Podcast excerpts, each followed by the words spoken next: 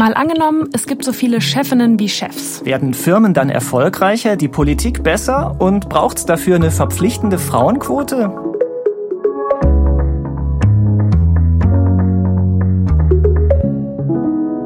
Ich bin Sophie von der Tann. Und ich bin Markus Sambale. Wir arbeiten als Korrespondentin, als Korrespondent im ARD Hauptstadtstudio in Berlin. Und jede Woche spielen wir in diesem Podcast ein Szenario durch. Heute, was, wenn Frauen genauso oft wie Männer Führungsjobs hätten? Wenn es so käme, dann könnte sich die Tagesschau in der Zukunft vielleicht so anhören. Der Bundestag hat beschlossen, die verbindliche Frauenquote für alle Führungspositionen abzuschaffen. 120 Jahre nachdem die Quote in Kraft getreten ist, sei das Ziel erreicht. In allen deutschen Firmen gäbe es nun genauso viele Frauen wie Männer auf Chefposten. Das Bruttoinlandsprodukt stieg seitdem jährlich um zusätzliche 1,2 Prozent.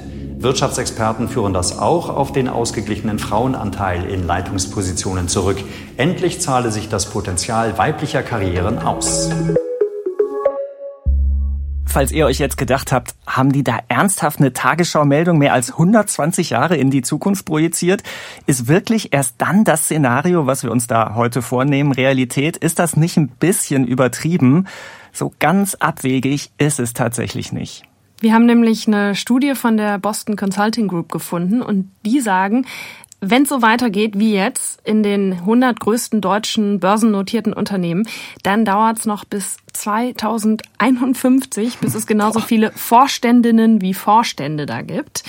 Das ist aber nur eine kleine Auswahl an Unternehmen. Gerade bei mittelständischen Unternehmen, bei Familienunternehmen, da sieht's richtig mau aus mit Frauen in Führung. Und bis unser Szenario komplett 50-50 bei allen Firmen in Führungsetagen eintritt, ähm, ja, da wird es wahrscheinlich echt noch ein bisschen dauern. Und ist natürlich klar, Männer, Frauen, das ist nicht das einzige Problem bei der Verteilung von Führungsjobs. Wenn wir über Diversität sprechen, dann geht es auch um Herkunft, Bildung, sexuelle Orientierung mhm. und viel mehr. Und dafür bräuchten wir wahrscheinlich noch mal eine eigene Podcast-Folge.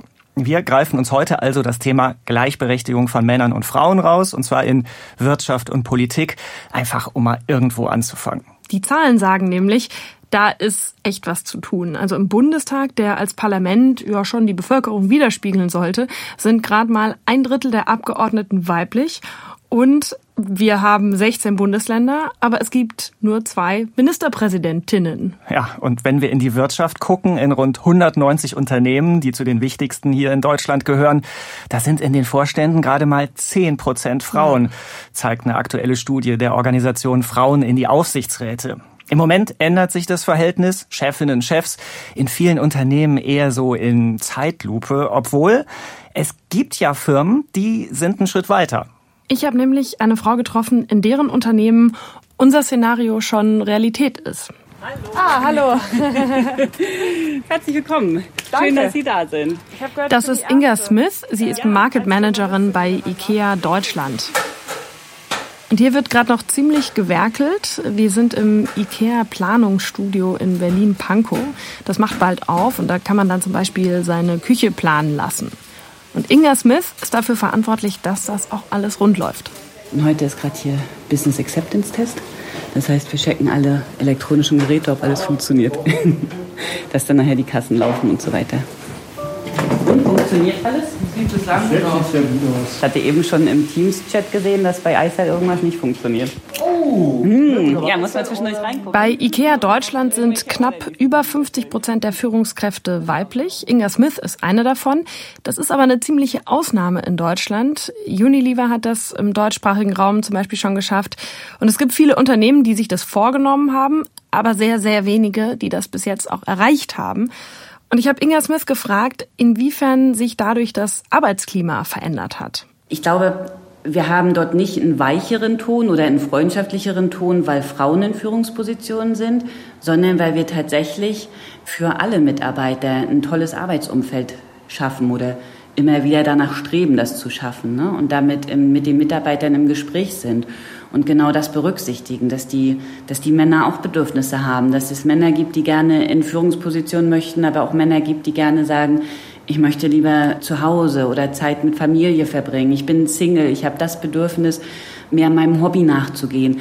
Also ähm, da spielt ja immer ganz, ganz viel eine Rolle drumherum. Ich habe Sie dann gefragt, was dieser Führungsjob für Sie persönlich, für Ihr Privatleben bedeutet. Privat bin ich verheiratet und wir haben eine Tochter, die ist neun Jahre alt, geht zur Schule und ist gerade auch noch das Alter, wo auch noch viel äh, Unterstützung nötig ist. Zur Schule bringen, abholen, Hausaufgabenbetreuung äh, und so weiter und so fort. Äh, mein Mann unterstützt mich viel zu Hause. Das ist kein Problem. Allerdings äh, kann er wenig bei den schulischen Sachen unterstützen, weil er Engländer ist und kein Deutsch spricht. Und insofern schlecht mit unserer Tochter die Hausaufgaben machen kann. Also gerade so Mathe geht noch. Und das sind dann halt so die Herausforderungen, wo halt auch ich viel organisieren muss, um das unter einen Hut zu bekommen. Und das bekomme ich nur hin, indem ich mit meinem Team schon am Anfang, meinem Führungskräfteteam, das geteilt habe und ganz offen gesagt habe, das ist meine Situation. Es wird immer wieder Zeiten geben, wo ich einfach mal schnell springen muss, weil ich gebraucht werde zu Hause. Und da brauche ich eure Unterstützung. Wie läuft das denn dann ganz konkret ab? Also wenn eine Mitarbeiterin Führungskraft wird und eben sagt, ich muss dann und dann gehen, ich muss meine Kinder von der Kita abholen, was auch immer, ich muss zu Hause sein. Und wenn dann wichtige Entscheidungen noch anstehen und man eben mal länger bleiben muss, wie schaffen Sie das sozusagen, das aufzufangen? Bei uns Teil der Unternehmenskultur ist, dass wir sagen, wir haben Vertrauen zueinander und es herrscht eine Verantwortung der vielen. Das heißt, auch ein Mitarbeiter ist in der Lage und soll Entscheidungen treffen und darf auch Entscheidungen treffen und auch gerne mal einen Fehler machen. Also könnte man sagen, das Stichwort ist flache Hierarchien. Ja, auf jeden Fall. Und Inga Smith findet zum Beispiel auch Homeoffice sehr praktisch, weil sie dann eben mal früher gehen kann und später von zu Hause aus noch E-Mails beantworten kann oder mhm. was vorbereiten kann. Und ich habe gelesen, Ikea hat es ganz ohne Quote hingekriegt. Ja, da gab es keine Verpflichtung und Inga Smith, die hält auch gar nicht so viel von der Quote. Sie sagt, es kann durchaus auch mal unausgeglichen sein in dem Team. Dann muss man halt nur ganz genau schauen, woran liegt das eigentlich. Also haben wir vielleicht gerade keine Frauen, die interessiert sind an dem Job und qualifiziert sind oder hat das andere Gründe und müssen wir da ganz gezielt auf die Frauen zugehen?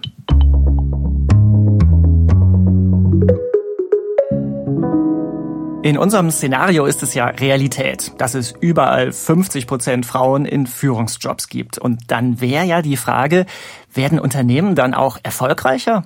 Eine, die sich da auskennt, ist Monika Schnitzer. Sie ist Professorin für Volkswirtschaftslehre an der Ludwig-Maximilians-Universität in München und auch eine von fünf Wirtschaftsweisen, die die Bundesregierung berät. Und sie meint, man kann jetzt nicht sagen, um so und so viel Prozent steigt der Gewinn dann. Aber unternehmerische Entscheidungen könnten deutlich besser laufen, wenn gleich viele Frauen wie Männer das Sagen haben. Also insbesondere vermeidet man auf die Weise Fehler, die dadurch entstehen, dass sich eine homogene, eingeschworene Gruppe auf irgendetwas verständigt, ähm, was vielleicht sogar sich am Rande der Legalität bewegt. Denken Sie an die verschiedenen Skandale, die wir in letzter Zeit bei größeren Firmen auch erlebt haben wo sich so eine kleine Gruppe denkt, na, damit kommen wir schon durch, ähm, da wird uns schon keiner auf die Schliche kommen. Wenn Sie von Skandalen sprechen und eingeschworenen Gruppen, dann kommt einem ja auch der Dieselskandal. Glauben Sie, den hätte es nicht gegeben, wenn da mehr Frauen auch mit am Tisch gesessen hätten? Also das ist jedenfalls meine Hypothese. Ich könnte mir vorstellen, dass sich die Dinge da ganz anders entwickelt haben. Gerade VW ist ja nun ein Unternehmen, was für seine Führungskultur sehr in die Kritik geraten ist. Der Aufseher aus den Vereinigten Staaten, der sich den Fall dann angucken musste, hat genau diese Führungskultur sehr kritisiert, die eben völlig intransparent war und nicht Kritik zugelassen hat. Wäre das jetzt eine diversere Gruppe gewesen, dann wäre doch zu vermuten gewesen, dass innerhalb dieser Gruppe schon einiges mehr oh, hinterfragt worden wäre. Man kann natürlich über diesen Begriff Diversität stolpern. Da sagt Monika Schnitzer auch ganz klar, eigentlich muss der weitergefasst werden, nicht nur bezogen auf Gleichstellung von Mann und Frau. Mhm. Und was ich immer mitkriege, wenn eine Frau Chefin ist, dann heißt es ja auch nicht gleich, dass sie dann so entscheidet, mhm. dass dann alles sofort familienfreundlicher ist. Ja, da sagt Monika Schnitzer aber, das ist vor allem dann der Fall, wenn die Chefin eher die Ausnahme ist. Weil die sich ja natürlich auch erstmal durch ihre Expertise, durch ihre Qualifikation im Fachlichen äh, beweisen muss und gar nicht dadurch auffallen möchte, dass sie jetzt als erstes die Frauenthemen in den Vordergrund stellen. Denken Sie an Ursula von der Leyen, als sie Verteidigungsministerin wurde und über Kitas sprach im Verteidigungsministerium und in der, der Truppe, in den Kasernen. Das fanden alle sehr merkwürdig und dachten, no, das hat doch gar nichts mit ihrem eigentlichen Job zu tun. Das heißt, typischerweise würden sich Frauen, wenn sie alleine in einer, im Vorstand beispielsweise sind, erstmal zurückhalten, mit solchen Themen zu kommen, weil sie ja erstmal für ihre äh, fachliche Expertise geschätzt werden wollen. In dem Maße, in dem es dann mehr Frauen sind, ist das eben sehr viel leichter. Wir kommen also nicht drum herum, auch darüber zu sprechen, wie wir überhaupt zu unserem Szenario, dass es genauso viele Chefinnen wie Chefs gibt, gelangen können. Und der Weg dahin heißt konkret die Frauenquote. Ich habe Katharina Wohlig getroffen vom Deutschen Institut für Wirtschaftsforschung. Sie leitet da die Abteilung Gender Economics und untersucht genau das. Wie wirkt die Frauenquote? Und Katharina Wohlig ist überzeugt, Frauenquoten verändern richtig viel. Zum Beispiel durchbrechen sie diesen Kreislauf, nämlich dass wie im Moment Männer ganz oft andere Männer auf Chefposten bringen, die ihnen ähnlich sind. Die aber nicht unbedingt die Besten für den Job sind. Genau. Und dagegen kann man was tun. Das sieht man in Italien. Da gibt's eine strenge Quote mit Strafen für Firmen, wenn die nicht eingehalten wird. Es gibt Studien, die das untersucht haben, was dann in Italien passiert ist. Und es war eigentlich ganz interessant. Es ist nämlich ganz allgemein das Qualifikationsniveau gestiegen auch das Qualifikationsniveau der Männer, die neu eingestellt wurden. Das heißt, führt man so eine Quote ein, dann bedeutet das gar nicht, dass jetzt nur noch schlecht qualifizierte Frauen befördert werden, sondern es kann ein ganz schöner Nebeneffekt sein, dass so bestimmte Mauscheleien oder so bestimmte Netzwerke da eben aufgebrochen werden und dann tatsächlich viel mehr in Wirklichkeit auf die formale Qualifikation geschaut wird. Und da ist ein Punkt, da wird's dann heikel. Da gibt's viel Protest, auch in Deutschland. Nicht von allen Unternehmen, aber mal ein Beispiel. Es gibt ein Gesetz für große Firmen, die müssen sich ein Ziel geben, wie viele Frauen im Vorstand sein sollen. Allerdings, eine Studie hat herausgefunden, 75 von rund 190 börsennotierten deutschen Konzernen, also mehr als ein Drittel, die sagen dann einfach, unser Ziel ist null. Als du mir das während der Recherche für den Podcast erzählt hast, da dachte ich erstmal so, hä? Keine Frauen im Vorstand und nicht mal das Ziel, dass welche reinkommen. Da habe ich mich dann schon gefragt, was so ein Gesetz bringen soll, wenn man sich da auch Null Veränderungen als Ziel geben kann. Oft ja auch mit dem Argument, wir finden keine geeigneten Frauen. Ja, ist schon ein bisschen verrückt, aber was insoweit hinkommt, dass in manchen Branchen der Frauenanteil insgesamt niedrig ist. Aber man muss sich ja auch fragen, warum ist das so? Genau. Aber klar ist jedenfalls, wenn es eine Verpflichtung gibt, darunter fallen 105 deutsche Konzerne, die müssen 30 Prozent der Aufsichtsratsposten an Frauen vergeben. Und da zeigt sich plötzlich, es klappt. Gut ein Drittel der Aufsichtsräte sind da jetzt immerhin weiblich, hat auch die Organisation Frauen in die Aufsichtsräte berechnet. Das zeigt also, Quoten können eingespielte Abläufe durchbrechen. Und darum geht's ja auch. Genau. Und wenn wir 50-50 männliche und weibliche Führungskräfte haben, dann gibt's gewisse Klischees vielleicht auch nicht mehr so. Also diese Vorstellung, dass, überspitzt gesagt, Frauen ausgleichend und Männer machtgeil sind. Je mehr Frauen als Vorbilder sichtbar sind, und das wäre ja in diesem Szenario genau der Fall, dann hätten wir gleich viele Frauen in diesen exponierten Positionen und Frauen, die genauso viel Macht haben wie Männer und genauso wichtige Entscheidungen treffen wie Männer. Und dann wäre es eben ganz normal, dass auch Frauen hart durchgreifen können, wenn es mal sein muss. Katharina Wohlig vom Deutschen Institut für Wirtschaftsforschung, die sagt aber auch, um zu diesem Szenario zu gelangen, reichen Quoten allein nicht. Auch die mhm. Familienpolitik muss sich ändern, sagt sie. Ein Beispiel wären Partnermonate beim Elterngeld, also quasi eine Väterquote für die Elternzeit. Und was ich da spannend fand, wenn es in einem Land schon lange eine andere Familienpolitik gibt, dann braucht man umgekehrt keine Quote. Katharina Wohlig nennt da Schweden als Beispiel. Seit den 70er Jahren wird hier sozusagen bei jedem Gesetz, das verabschiedet wird, vorher überlegt, welche gleichstellungspolitischen Auswirkungen könnte das haben. Und wenn es Auswirkungen hat, die sich nachteilig für Frauen auswirken, dann wird das sozusagen entsprechend berücksichtigt und nochmal geändert. Das heißt, das ist ein Land, da wird in ganz anderem Umfang als in Deutschland über diese Themen öffentlich und politisch debattiert und äh, entsprechend gehandelt.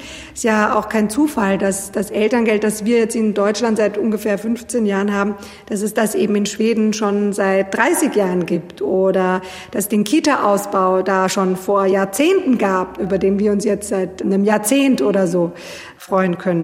Katharina Wohlig sagt also ganz klar, Schweden tickt politisch echt anders und brauchte deshalb gar keine Frauenquote. Also kann man jetzt nicht sagen, Mensch, wenn die in Schweden das ohne Quote hinbekommen haben, dann schaffen wir das in Deutschland auch. Nee, genau. Und sie meint übrigens auch, dass für sie die ideale Welt nicht heißt, exakt 50 Prozent Männer und Frauen in allen Jobs, mhm. sondern eine Welt ohne Stereotype und dabei die Quote als ein Werkzeug, um dahin zu kommen, zu einer Gesellschaft, in der jeder Junge, jedes Mädchen denkt, ich kann alles werden. Das gilt natürlich auch für die Politik und ein ganz spannendes Beispiel aus Indien, von dem mir Frau Schnitzer die Wirtschaftsweise erzählt hat. Da wollte man rausfinden, wie wirkt sich so eine Frauenquote in der Politik auf die Einstellung der Bevölkerung aus und hat in zufällig ausgewählten Orten den Leuten Tonbandaufnahmen mit einer Rede vorgespielt. Es war die gleiche Rede, aber einmal von einem Mann gesprochen und einmal von einer Frau. Und die Einschätzung war, ja, die männliche Rede, die war gut und die von der Frau, also mhm. naja. Mhm. Okay. Und nachdem man dann in diesen Orten eine Frauenquote in der Politik eingeführt hatte, wurde das Experiment wiederholt und da war die Einschätzung dann ganz anders. Die weiblichen Reden haben dann auf einmal genauso gut abgeschnitten. Mhm. Vermutlich einfach, weil dann viele auch eher dran gewöhnt waren. Bei uns mhm. hat eine Frau das Sagen und die kann es halt auch. Ja, wenn es nämlich genauso viele Frauen wie Männer in Führungsjobs gibt, dann passiert das nicht mehr so, dass Frauen nach Stereotypen bewertet werden, dass gleiche Arbeit unterschiedlich bewertet wird. Jetzt könnte man ja bei uns sagen, wir haben schon so lange eine Bundeskanzlerin, auch reihenweise Parteichefinnen. Da gibt's ja schon viele weibliche Vorbilder. Ja, also alles gut in der Politik, was die Gleichstellung angeht? Hm, nee. Nein. Wenn ich mir zum Beispiel die Parteien im Bundestag angucke, hier, also Frauenanteil in den Fraktionen zum Beispiel, Grüne und Linke mit über 50 Prozent, die SPD etwas über 40 Prozent, aber dann die FDP nur 24 Prozent, CDU, CSU 20 Prozent und in der AfD-Fraktion sogar nur 11 Prozent Frauen. Das ist natürlich schon ganz interessant, wenn man sich auch überlegt, dass bei Grünen, Linken und SPD Frauen auch am gezieltesten gefördert wurden mit Quoten oder ähnlichem. Das scheint sich ja dann schon irgendwie auszuwirken. Genau. Und eine andere Partei diskutiert im Moment besonders intensiv drüber. Die hatten bislang nur eine freiwillige Quote, wollen die jetzt zur Pflicht machen. Die CDU nämlich. Es geht da um eine Quote für Wahllisten und Parteivorstände. Und Widerstand dagegen gibt's in der Partei und der kommt ausgerechnet auch von jungen CDUlerinnen, von Wiebke Winter zum Beispiel, Chefin der Jungen Union in Bremen. Ich habe mit ihr gesprochen und sie hat mir erzählt, dass sie auch was ändern will an den Netzwerken, die immer Männer nach oben spülen. Aber, sagt sie, ich glaube nicht, dass eine Quote dabei unbedingt hilft, diese systemischen Schwierigkeiten wirklich zu beheben. Ich glaube, dafür brauchen wir andere Mittel. Ich glaube, wir müssen schauen, dass wir eine Vereinbarkeit von Familie, Beruf und Ehrenamt, denn die meisten politischen Ämter werden ehrenamtlich ausgeführt, da müssen wir ran. Wir müssen gucken, dass wir hybride Sitzungen schaffen. Das heißt, dass man digital auch an analogen Sitzungen teilnehmen kann, dass wir Betreuungsmöglichkeiten schaffen, dass Politik nicht davon lebt, wer immer am Stammtisch sitzt, sondern wer wirklich die guten Ideen hat und Lust hat mitzumachen. Ihnen sind ja sicher auch immer wieder Frauen auch in Ihrer Partei begegnet, die auch mal gesagt haben, das kriegen wir ohne Quote hin und die dann irgendwann zu der Erkenntnis kommen, es geht doch nicht ohne. Gibt es da bei Ihnen auch Momente manchmal, wo Sie das nachdenklich macht und Sie denken, vielleicht haben die doch recht? Oh ja, ganz oft. Ich reflektiere, was ich denke und was ich insbesondere über das Thema Quote denke, ganz, ganz häufig und überlege, Mensch, diese Menschen haben vielleicht noch viel mehr Lebenserfahrung als ich. Haben sie vielleicht doch recht? Zum Schluss glaube ich aber, dass es möglicherweise auch eine Generationenfrage ist. Ich glaube, wir haben in den letzten zehn Jahren einen unglaublichen Wandel in der Gesellschaft gesehen mit der MeToo-Bewegung, mit der Gendersprache, dass wir viel mehr darauf achten, Männer und Frauen Diversität zu leben. Und ich glaube, dass wir hier einen gesellschaftlichen Wandel erleben, der dazu führen wird, dass mehr Frauen gefördert werden. Wiebke Winter selbst hat eine erste Karrierestufe genommen, ist an der Spitze der Jungen Union in Bremen ohne Quote. Und sie meint, der gesellschaftliche Wandel allein reicht da aus und dass das dann zum Erfolg führt. Gut, ist aber die Frage, wie groß dieser gesellschaftliche Wandel tatsächlich ist. Ne? Eben und noch nicht so weit, muss man sagen. Es ist zumindest ein bisschen was in Bewegung. Die Bundesregierung hat eine Gleichstellungsstrategie beschlossen. Heißt, es soll Gesetze geben in allen Bereichen, dass Männer und Frauen gleichberechtigt werden. Also zum Beispiel in der Arbeitswelt, Kinderbetreuung, Politik sind so Themen. Und außerdem überlegen einige Bundesländer gerade Wahllisten einzuführen für Landtagswahlen, auf denen gleich viele Männer und Frauen stehen sollen. Aber muss man sagen, alles noch nicht so richtig weit gediehen. Wir haben ja jetzt viel über die Rahmenbedingungen gesprochen. Lass doch mal wieder zum Szenario kommen. Und auf Politik bezogen heißt das, mal angenommen, es gibt so viele Staatschefinnen, Regierungschefinnen wie Staatschefs und Regierungschefs. Was würde das für politische Entscheidungen, für den Politikstil bedeuten? Ja, das war ja echt interessant. Man konnte es ja gerade in den letzten Wochen, Monaten häufig lesen. Die Länder mit Frauen an der Spitze sind besser durch die Corona-Krise gekommen. Wird das Krisenmanagement in unserem Szenario also besser, wenn es gleich viele Frauen wie Männer als Regierungschefs gibt? Ja, es gibt eine Studie von den Unis Liverpool und Reading, die genau das belegt. Also, dass Länder mit weiblicher Führung die Krise besser gehandelt haben. Schnellere Lockdowns, bessere Koordination und Kommunikation und im Ergebnis dann auch weniger Infektionen und Tote. Und es gibt übrigens auch eine Bewegung, die sagt, wenn es gleich viele Frauen wie Männer in der Diplomatie gibt, dann gibt's auch mehr Frieden auf der Welt. Das Konzept nennt sich feministische Außenpolitik. Die Idee ist, dass es angeblich einen weiblichen Blickwinkel gibt. Der würde sich weniger auf Militär und Verteidigung konzentrieren und stattdessen mehr drauf gucken, wie können Menschen sicher leben, dass die Menschen ein Dach überm Kopf haben, dass die Menschenrechte gesichert sind. Das alles heißt aber natürlich nicht, dass Frauen per se besser in Diplomatie oder Krisenmanagement sind. Es geht eher um die Blickwinkel, die dazukommen, wenn es eben gleich viele Frauen wie Männer in Führung gibt.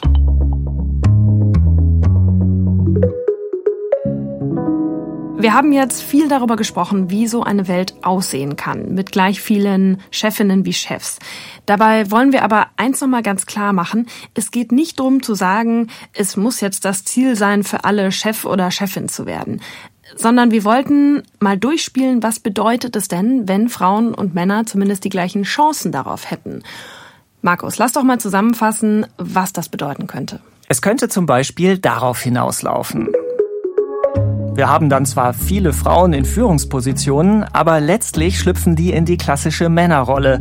Wirklich flexibel ist das System nicht geworden. Und mal angenommen, wir haben die Gleichstellung mit einer Frauenquote erreicht, da könnten wir vergessen haben, dass es andere Ungerechtigkeiten gibt.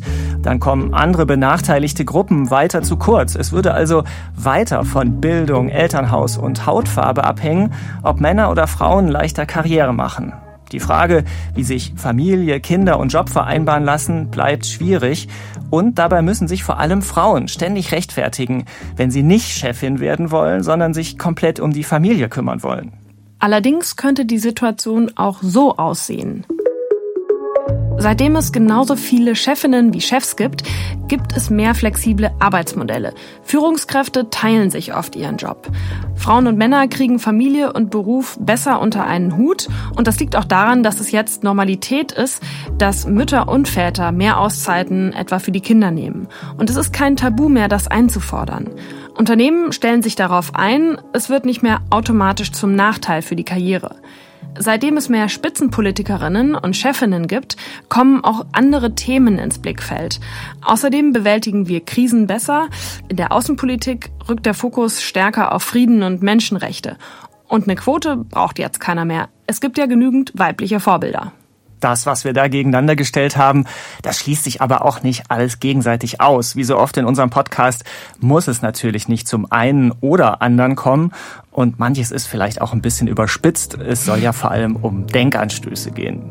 Und wenn ihr noch Denkanstöße für uns habt, gern auch kritische, dann gern per Mail an mal angenommen at tagesschau.de. Das war's für diese Woche mit dem Tagesschau Zukunftspodcast. Danke euch fürs Zuhören. Bis bald und macht's gut. Tschüss.